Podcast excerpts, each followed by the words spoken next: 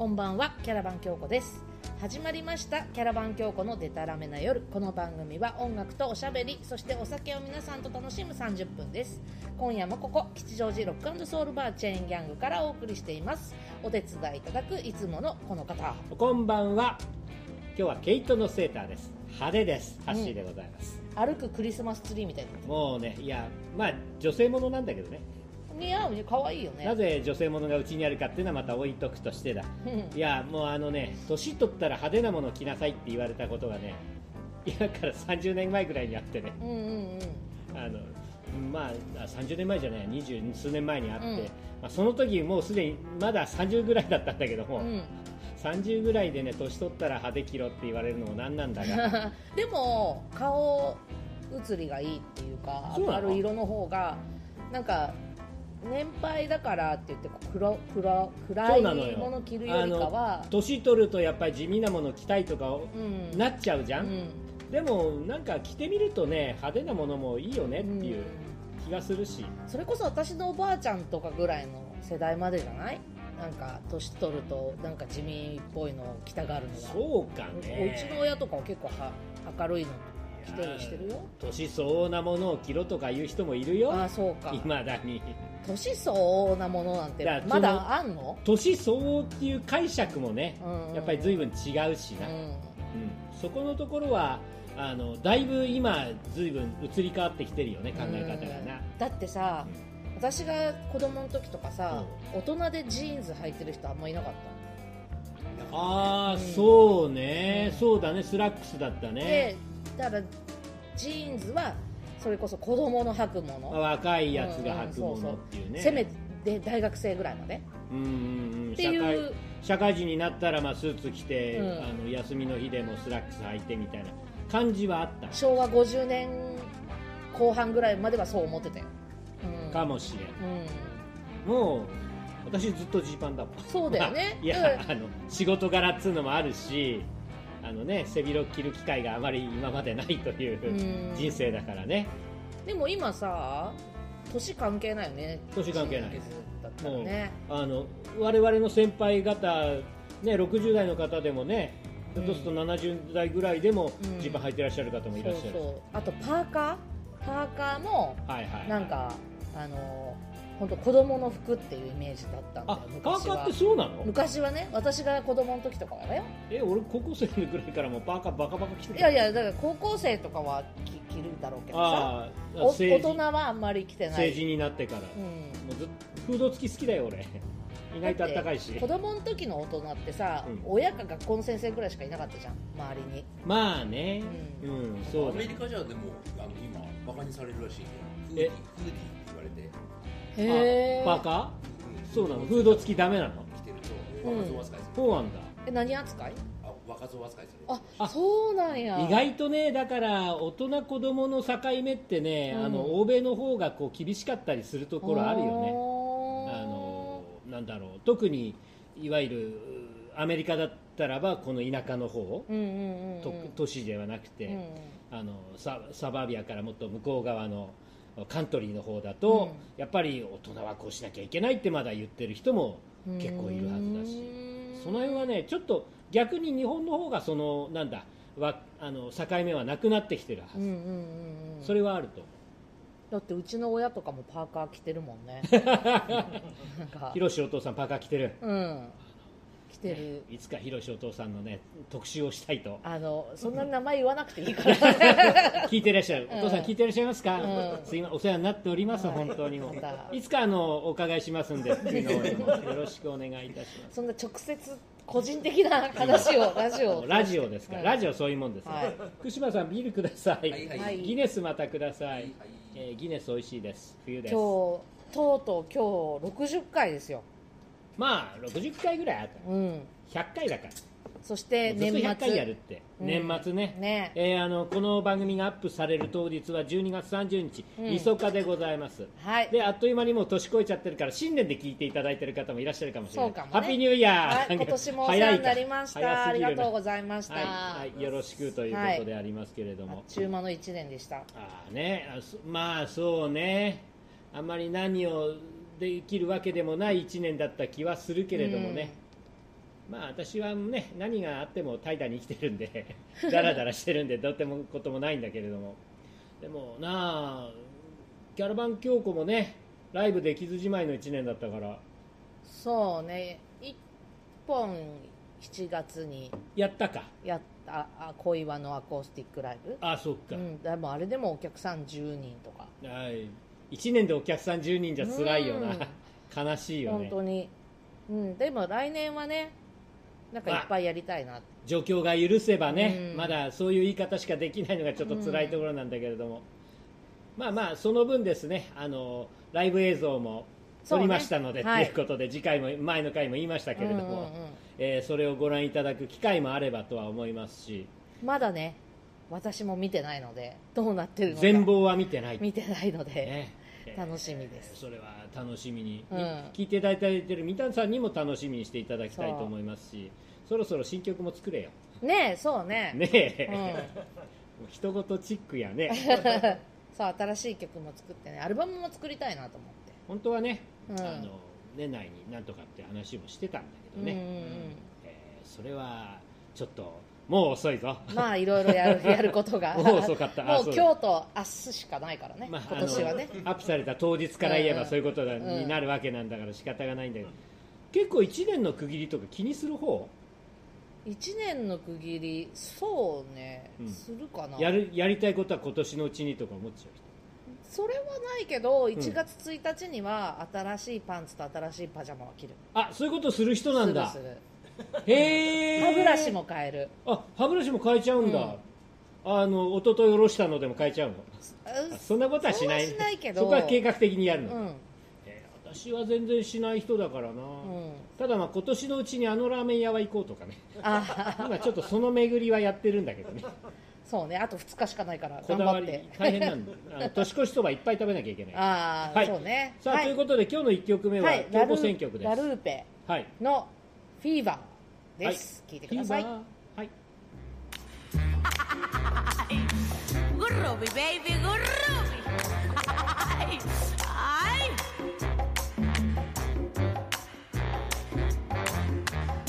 Never know how much I love you. Never know how much I care. And when you put your arms around me, I get the fever that's so hard to bear. You give me fever. Ay. When you kiss me, fever. When you hold me tight. Fever in the morning, fever all through the night. Everybody got the fever, that is something you all know. Tener fiebre no es de ahora, hace mucho tiempo que empezó. You give me fever, ay. When you kiss me, fever, when you hold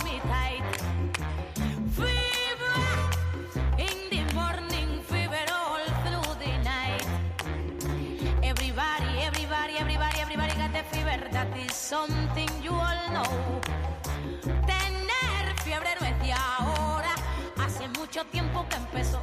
Ay, hace mucho tiempo que empezó. Ay, hace mucho tiempo que empezó.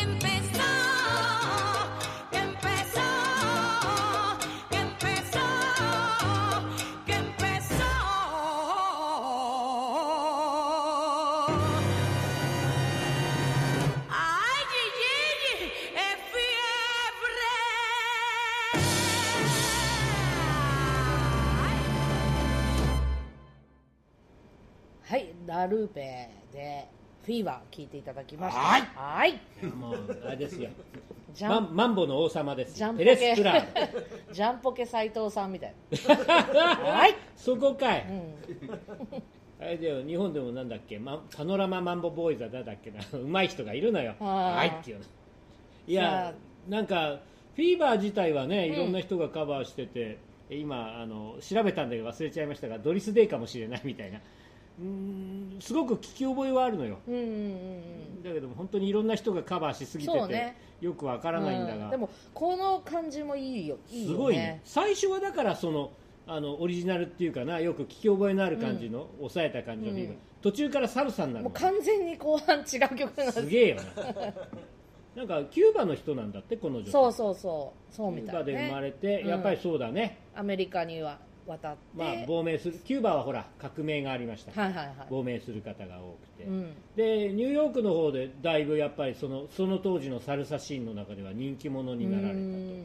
さっきハッシーが喋ってたけどさ、サルサってそのそれこそキューバの音楽かと思ってたら違うのね。うん、あの南米からの移民の方々がニューヨークで始めた音楽。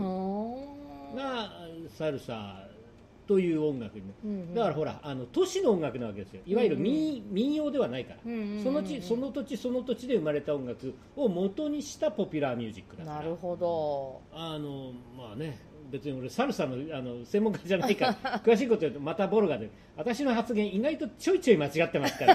聞いてる方あの注意してくださいね。そう正しくそのままも。丸ごとあの受け売りをするとですね、はい。爆弾地雷がそこここに埋まってますんであまり真に受けないように。でもそういう都市の音楽がサルサだしその中でね活躍した方だから。この曲は、うん。なな60年代70年代なのかフィーバー、なうん。あフィーバーっていうかこのラルーペさんあのこの録音は多分60年代ぐらいじゃ60ないのかな。だからあの渋谷系ですよまた。はいはいはいはい結構ちょくちょく渋谷系の名前出ますけども、うん。その時に発掘された音源っぽい感じもするよね、うん。日本ではね、うん、なんかこう多分ね声優でかかってたんだと思うんだよね。よくわからないんだよ。時々声優で聞いた発言が京子から出るんですけど か。声優そんなに洒落たあの 選曲してたっけ？そうそうそう。あのい言うわけじゃないですが、うん。荻窪の声優はそんなにはしてないよ、うん。うんやっぱあの単独で声優になってるところじゃないと流れてないかもしれない。フランチャイズとかあの何？どっかなんかに声優が入ってるみたいなとこじゃなくてあーはあはあはあ建物全部がそうだ。一個の声優そうだそうだ。じゃないと。あの荻窪の声優は申し訳ありませんが駅ビルに入ってますので。昔は単独だったんだぜ。あそうなんだ。あれ全部が声優だったの？いやいやいや別棟だったの全部はあ。ちゃんと別にねあの商店街っていうかね、うん。闇市からあ生まれたようなね商店街が、うん。僕のね小学生ぐらいまではあった、うんうんうん新興商店街っていう荻窪の歴史を語ってます。その横に声優ができて、うん。その横あ声優ができる前はそこが大英と東映の映画館だったそこで私はガメラ見ましたからね。ガ ガメラガ対バイラスぐらいからがなあの オンタイムは。ギャオスはまだ行けてなかった。テレビで見たかもしそれは昭和60ん？れないいや昭和昭和あれですよ。40年代。40年代。君らが生まれてないうん。頃その頃からあの荻窪には声優があった。なるほど。はでもちょっと後にマクドナルドができた。あ、はあはあはあは中央線荻窪駅の歴史を語って時間を潰している私らが一回なあ、マクドナルド喋っているのは吉祥てだいぶ大きくなってからよ、うん。福井にできたまあ、CM だはい。はい。ゼロのつく日は音楽とおしゃべりそしてお酒を楽しむラジオ番組「キャラバン京子のデタラメな夜」毎月10日20日30日キャラバン京子の YouTube チャンネルにて公開いたします。ぜひお楽しみくださいマクドナルド。マックの話する？関西はマックって言わんのよね。マクド。マクドなんだってね。マクドじゃないよ。あマクド。イントネーションあるの？マクド。ママクド。クド。マクド。あそう聞いた聞いたことある。マクド。ケンタッキーはドチキンでしょ？うっそあー知らえーそうケンタじゃないの？ケンタじゃ。ドチキンって言うんだドチキンってひどいね。えどうひどいや？ケンタッキーフライをあ省略したのあーあどう行こうか。どう行こう。ドチキンえー僕の聞いたことない。周りはうわないですけど高橋君関西経験大長い。阪の人から聞いたんだけど。ドあそうなん僕の周り鳥って言ってました。鳥ただの鳥居かい。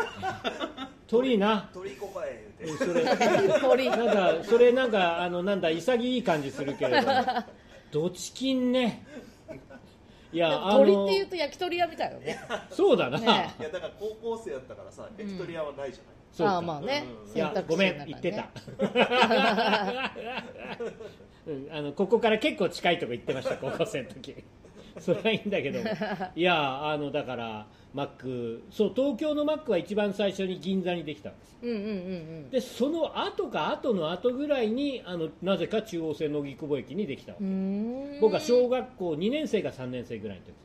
マクドナルド初めて食べたのいつだろう。なんか小学校の時だったと思うけど多分福井にできて珍しいから買ってきたみたいな感じだったと思うんだよね そう。いや私らの時だって珍しかったさ、うん。日本に進出してもうすぐぐらいだったから。だすぐぐらいっていうのはね本当にみんな珍しがっていくしね。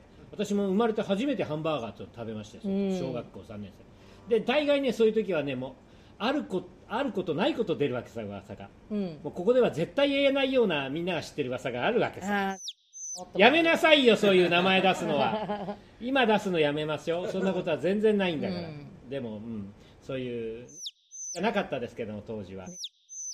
ほらほらほら放送放送あこれ。放送放送。でも美味しい。酒場の噂じゃないんだから、あのお魚のさフィレオフィッシュ。フィレオフィッシュをうん。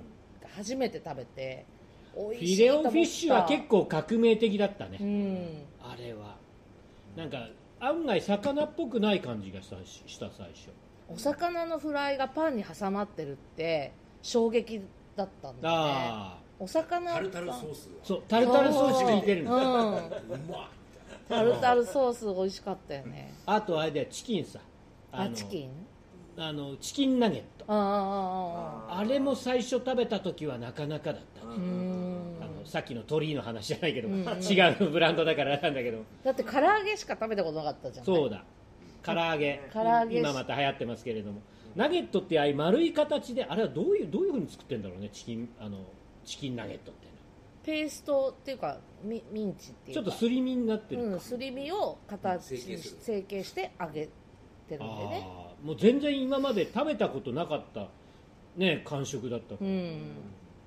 これでやっぱり今出ると食べたくなるのは月見バーガーだあねわかる。あとグラタグラコあーグラコロ弱いわもうね、さっき失礼な発言しましたが、うん。一生懸命取り戻しております、えーマクドナルドさんごめんなさい本当にもう、い、やー月見バーガーグラコロな。あのと湯気立つやつな。そうグラコロと月見バーガーは食べたくなるねでなんかもうあ秋だなって思うんだよ。月見バーガーが出てくるとあもうそういう時期か。あの季節もの出したっていうのはすごいね、うん。なかなか賢いやり方だったような気がする、で結構休みの年とか作るんだよね。あそうなんだっけ。なんかな去年はやりませんでしたけど今年はやりますなんとかバーガーみたいな。のあああいうーのうまいなと思うよね。ね。チキンタツタの復活を望む。チキンタツタあだからね私和風がなとか。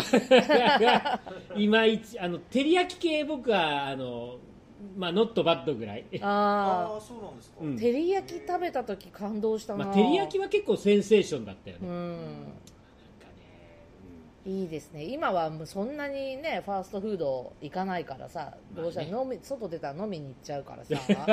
ねマクドナルドに寄ってっていうことはあんまり最近はないけど。いやだからマッいわゆるマックがねあの革命的だった頃を知っているうん。あの我々世代はね何の話だっけ？あ声優の話してた。いうまあいいよ。また荻窪の歴史の話はいいよ本当にもう。またおいおいしますけれども、はいじゃあ吉祥寺の歴史もしなきゃいけないし。曲行かないとね。曲だ。はいキャラバン京子でバンルージュです。はい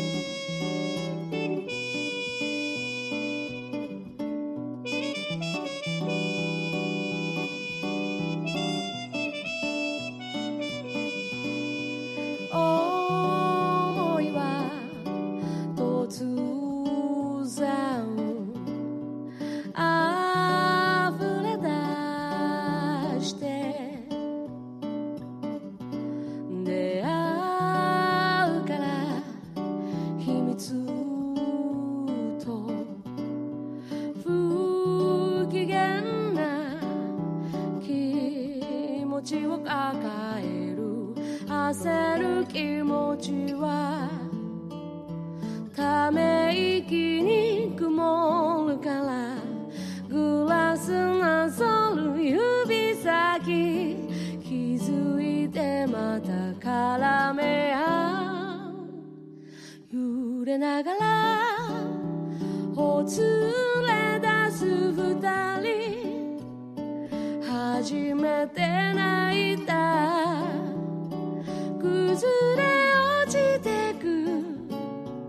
夜を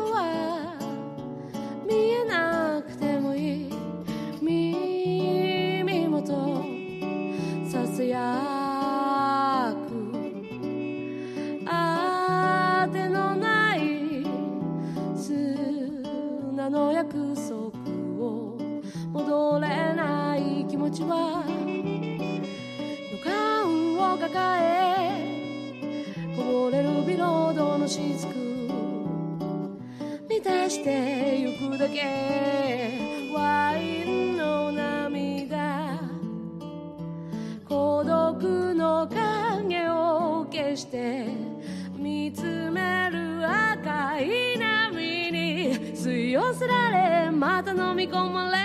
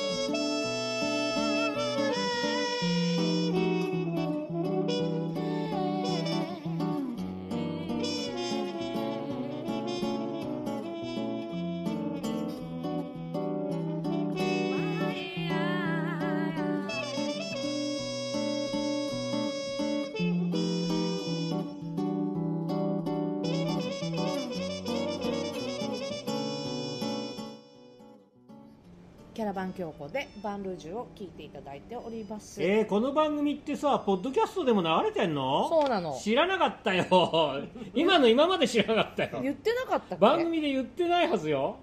そうか。言われたら話題にしたら大概、まあ、もう60回目ですからね、うんうん。あの全く自信はないんですけれども正直。アップルのうん。ポッドキャストで「キャラバン京子」って検索していただくと、うん。今までの今日までの60回分？うん。全部聞けますから。いやあのー私 Spotify 持ってるんだけども、うん。Spotify でいや検索したことがないからわからないんだけれども。曲は上がってるけどね、うん。Spotify の方は。あの、えーなんだかけた曲リスト上がってますけども、はいはいはい私の選曲はオミットされていますが。あれちょっと更新してない？あ頑張る。そこか結局、うんうん。そこかっていう話もありますけれども針がそうなんだ、い、やまああのね、えーかかった曲もまとめて聞くことができますので、はいえー、Spotify も一つよろしくお願いします、はいということでもう八方いろいろ気ぃつかなきゃいけない、そういうことじゃないかき沖縄沖縄じゃないわ荻窪の話したんだけどさ私の自宅があるのは荻窪大きな声で言うのもなんだが、はいえー東京の中央線荻窪駅というところに私のお家があるんですがそこになんと実は古いあの焼き鳥屋さんがあって秋吉という名前。そうなんです。秋吉。これあの京子さんと高橋君は実はよく行ってたと、そまあ、言えば隣の健康温泉にもようく行ってたそう。なごみの湯昔はユートピアって言ってたけどそう。なごみの湯からの意外と古いこと知ってんね。あの秋吉っていうね。で実は秋吉というのは福井の焼き鳥屋さん。そうなんです。全然知らなかった。片町福井の片町に本店がある。ま焼き鳥屋さんで。ばなんだか30年以上はあの焼き鳥屋さんは、えー東京の中央線の荻窪というところにあるんです、うんうんうんうん福井の焼き鳥だなんて全然知らなかっねあのーずっと私はや焼き鳥といえば秋吉しか食べたことなかったんで、あのー秋吉の焼き鳥ってねた、うん、唐辛子じゃなくてからしをつけるんですよ。そうなのよ。で東京来てうん。一味をかけるってことを知りました。だー。あとね。1本単位で頼むのを知らなかっあた5本セットなんですよ、ーそう。うん、そのその分なんかちょっと小ぶりなのよね。そうそうそう。一本こう本当一口でこう食べれる。パッと食べられる。まあ食べやすいっちゃ食べやすいっていうかな、この間ハッシーと初めて行ってきそうなの、たねもううちからなんつったって歩いて5分ですからね。ええもうあの呼ばれて行きましたよ。秋吉って、うん。や鳥食ってるからっつって。そう。で秋吉でしかない純系っていうメニューがあって。純系。そう。大人の鶏なんですよ。お。大人の鶏。だからちょっと硬いけど大体あの焼き鳥鶏焼き鳥っていうのは、ね、若鶏が多いでしょ？若鶏が多いからね、うん。柔らかいんだけども。これが歯ごたえがあってうまかったんだ、そう。味がねしっかりうん。こう噛めば噛むほど味が出て。私近所のね焼き鳥屋だったんだけどね私荻窪駅で降りるともう自動的に家帰っちゃうんであの秋吉でね焼き鳥食ったのはねはっきり言って40年ぶりぐらい。あそんなに？だからその福井の焼き鳥屋だということとか、うんうん。あとねいろいろからしをつけたりとかなんとかそういうシステム全くわからないうん新鮮でしたよ福井だと荻窪店ではやらなかったけど、うん福井だとお客さんは社長って言われるえ？の社長社長。それはあった、あのフィリピンバーでお姉さんが「へい社長さん。じゃなくていいわね。みどこの？もっと飲ませろ。お店行っても社、えー、と男の人は社長で女の人はお嬢様だったかな。なんかそういう呼び方が徹底されてあてそれは何？その秋吉マナーなわけ？そうそうそう。え？あのははい喜んでみたいなはいはいはい某チェーン店のね。うんうんうんえーだと思そうなんだ。けどあのおとにかくお客様が皆さん私の給料を出してくれてるっていうことで社長って呼んでるんだよね。へえ、うん。まあまあお客さんに気持ちよくなってもらおうみたいなそうそういう気持ちも含め、うん。私だから福井は社長が多いんだと思ってだからなのた、うん。いや実際多いらしい飲んでる人は、うん。みんな社長って呼ばれるから 福井には社長が日本一いるんだと思ってその場の店いっぱい社長おかしいやとん。繁盛思ったらしてるところ。本当に多かったんだね、まあ実際統計取ると意外とうん。あの、福井ご出身の方で社長さんになってらっしゃる方って多いっていうかな、ね、うん、らしいんだよねそうね。そ れはね福井ご出身の方が頑張ってるって話なんそうだけどさ。そうそうそう。だから秋吉で社長社長って呼ばれるからなんか社長さんじゃない そっちじゃない。社長さんもう一杯おごれ、うん、そういうところはま知らないからさ。懐かしいね。うん そういう話じゃないんだけれど、そんな感じでもういやー。2021年が終わってしまいますよ。あのこれから1分ぐらいでその1年の総括をするの。やだよ俺そんなえあののんきなのんきに私、はい。今年1年もやってました。キャラバン教皇はまた来年頑張りますということで、ははい。番組では皆さんからのお便りをお待ちしております。キャラバン教皇オフィシャルサイトのコンタクトフォームからお送りくださいというのと今からメアド読むからちょっとメモしてね。CARAVAN これがキャラバ。ンで京子。そんなゆっくり KYOKO アットマークでその後は G メールです gmail.com で。うんキャラバン教皇アットマークもっとアドレス簡単にねつながるようにしますんで、はい。よろしくお願いします、はい。えーということでゼロがつく日はキャラバン教皇毎月10日20日30日ゼロのつく日 YouTube にて新しい回をアップします。次回はなんと2022年の1月10日だ。ああ早いですね今夜もここ吉祥寺ロックソウルバーチェーンギャグから聞こえてくる音楽とおしゃべり、キャラバン京子のデタラメな夜お相手はキャラバン京子と。足でございました。福ちゃんでした。あ福島さんでした。はい高橋君もいます、はい。じゃあまた来年も来年だよろしくお願いします、はい。良いお年を。良いお年を。乾杯。まだ掃除してないよね